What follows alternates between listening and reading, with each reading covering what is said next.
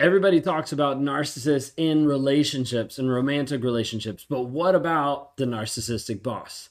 What about that person that you work with on a day to day basis that is treating you and showing up in a narcissistic, abusive way?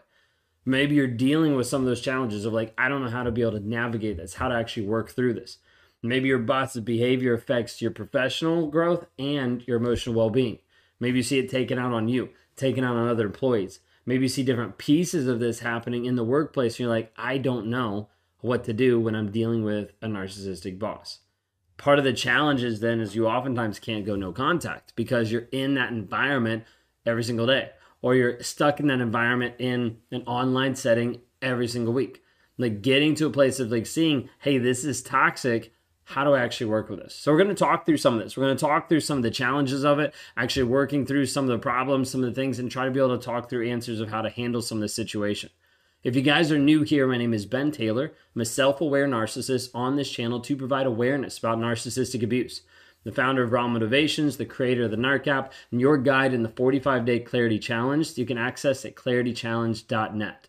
Part of the journey that we've been trying to work through and help people forward in is growing and developing themselves. That journey is a journey, it's not a destination.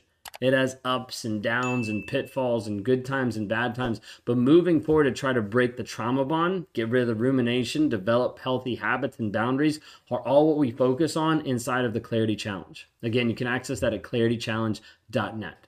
So, when we talk about the aspects of narcissism and a narcissistic boss that produces a lot of challenges, it produces a lot of wild experiences and places and environments that you end up finding yourself depending on the level and the influence that that boss has on you. It can be extremely draining and oftentimes demoralizing of how they're treating you, of how they're interacting with you, of how they're triangulating or pitting different office workers against each other because of what they're actually doing and what they're saying. Like this behavior, a lot of times happens with a lot of different pieces underneath it. Typically, you see a big one that is constant criticism, constantly putting you down or putting another person down in front of or behind their back to try to feel better than. Even though they're already a level up as the boss, a lot of times they're still trying to reduce employees, to reduce the employee's value or worth, or especially their opinion, their feelings, their emotions, all those icky things for a narcissist of let me push that aside. So a lot of times constant criticism, manipulation or like triangulation, a lot of times we'll see that pitting another person against each other so they can either save that, save the problem, save the interaction, or they can look like they're the good guy, they're the good person. Okay. Uh, you see this as well as you have a great idea. You bring it to your boss, and the boss takes it to the next person. Is like, hey, I have this great idea. And you're like, I literally just said that where a lot of times it'd be like, let me steal your work so I can look better to other people, and you're not going to say anything because I'll fire you or I'll get mad at you. Okay, so taking credit, uh, favoritism, that's a big one too, of like having favorites. If you're my favorite, so I'm gonna interact, I'm gonna talk with you. The other person I'm not gonna interact and talk with. Okay, that's probably one of the pieces that I struggled with the most, like in the workplace, was playing favorites. I'd have people I connect with and that I'd want to work with or want to talk to. Then I have other people that I wouldn't. They just annoyed me. Like I didn't really care about them. Didn't really like it didn't really matter. They didn't do anything for me. So I was like, eh, forget you. Okay. But that's the piece too of like favoritism. It'll look a certain way. Like this all boils together and promotes this toxic work environment.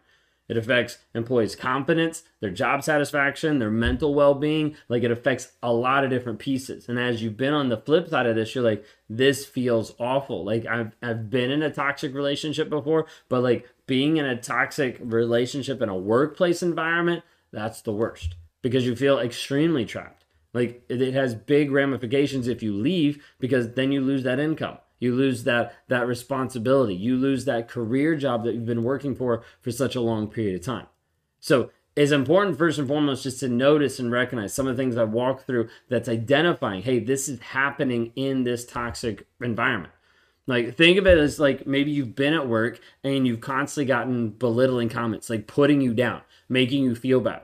Not from others but from your boss okay? This is con- consistently like undermined and being like wait like, what am I doing wrong? It feels like you're being unappreciated because with that person, they are unappreciating you totally. This behavior, a lot of times, will slowly get to a place where you start to have decreased motivation, increased stress, and a negative impact. I'll give you a great example. Okay.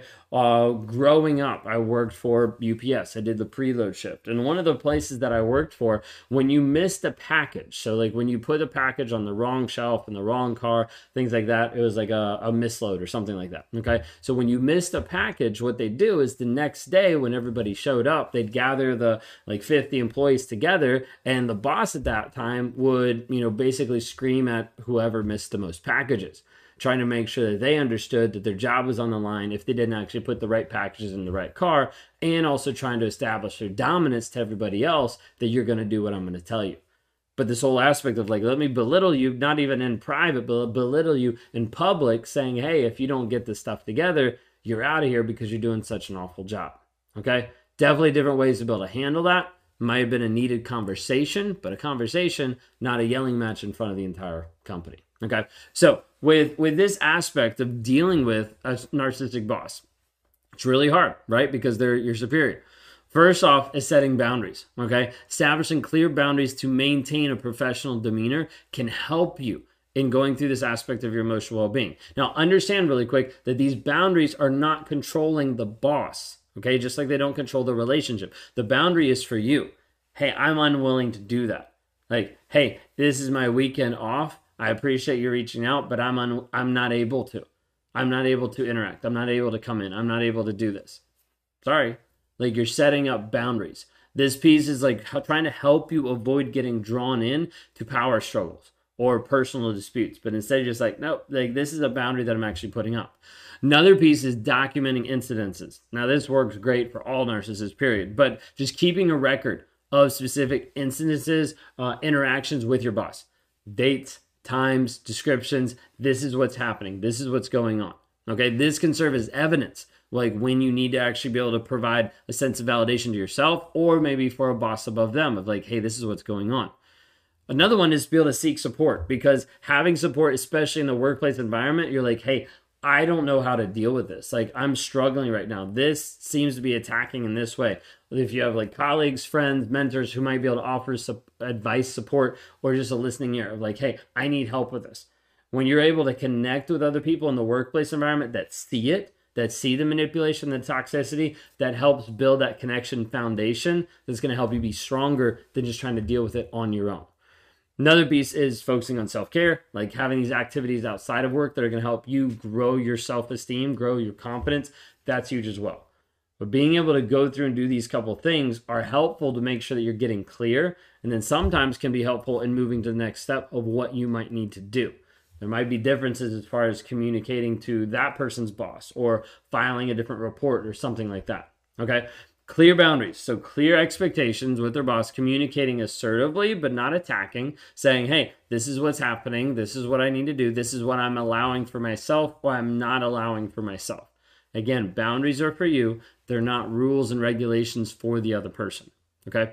This other piece of like no contact no contact is super hard in the workplace environment right? Like especially if this is your direct boss or your direct like peer in this in this work environment that's over you that's like saying hey this is what's going on. Unlike in pers- in personal relationships going no contact with an narcissistic boss is not always feasible. I get that okay? So just saying hey go no contact you're like that doesn't help me, dude. Like, okay, so there's a couple strategies we can do to try to minimize and maintain your mental well being while being in that toxic environment. Okay, first and foremost is just limiting contact. This is reducing the amount of contact that you have. So, unnecessary interactions with your boss and focusing on completing your tasks efficiently and only communicating facts only communicating facts when needed, only communicating facts when asked. Okay. So instead of having extra communication or unnecessary stuff, like communicate as much as you can just about the facts. Now, when you communicate, make sure it's through written channels, emails, memos, texting, probably not a good idea, but as much as you can to maintain a paper trail of the communication and what's actually being discussed or what's happening. Okay, the the more you can say, "Hey, I'm not able to take phone calls right now, uh, but you can send me an email." The more you can work on getting stuff written down, the better for you. Okay, another piece that you have to be careful about because we're not trying to cause dissension on the other side, but when a toxic working relationship, identify other allies, other colleagues, superiors who can offer support or act as a buffer between you and the boss. Like, like maybe you have an assistant. You're like, hey, communication is going to go through this person, or hey, in order to help train this person or whatever, I'm going to start bringing them onto the calls that we have just for our effectiveness. And so you start adding other layers to it so that it protects you. Okay, building alliances between other people inside the organization sometimes helps provide protection and also resources. There's a client that we have that, like, when she is in the toxic environment and with a, working with a narcissistic boss, she never talks to that person alone. Like there's always another person in the room. There's always another person on the Zoom call. There's always another person there to be able to help that protection piece. Okay. Then the other piece is we need to, to develop an exit plan. You're like, I don't want that. I get it, but you're not going to be able to change this person. So unless they're doing something that is going to get them fired, or the person above them is going to say, "Hey, this isn't working out," a lot of times you'll see a narcissistic boss continue to move forward because they're still winning in the money aspect or in the business aspect, but not the people aspect. So it's important to develop an exit strategy. Okay, if the situation gets so bad, you need to consider looking for a different job a different transition to a different company, different avenue, different venue. Okay. It's important to actually seek this or a different role within the organization helping you move forward. This a lot of times can help you protect long-term career and making sure that your well-being is kept essential because the other person isn't going to care about that. Okay? Like think of it as just as being first and foremost, you can start limiting as much direct communication with your boss, primarily communicating through email like having relationships with other colleagues that offer support that can be there to help protect as far as like in the room be advocates for you. Also just helping you explore other opportunities of what what else is out there that you can actually do. Maybe what's the same type of job you can do but just not there at a different place. I know that's not the one you want to hear or that you want to listen to but it might be your only option. So be considerate of that as you move forward okay if you need any help with this, click on the link in the bio, escapetoxicity.com, or if you want to work with me one on one so we can navigate some of this stuff, whether you're in the relationship, whether you're dealing with a boss, we'd love to be able to help you there. You can go to www.rawmotivations.com, click on the one on ones, we can talk, we can help you move forward with that. Uh, I think I mentioned with, uh, I think I might have mentioned earlier the uh, 45 day clarity challenge, breaking the trauma bond. That's all housed at claritychallenge.net. Anyways, that's all I got. If you haven't already, like, subscribe, rate, review, because we'd like to be able to share this with more people to help them be free from the toxicity that they're currently struggling with.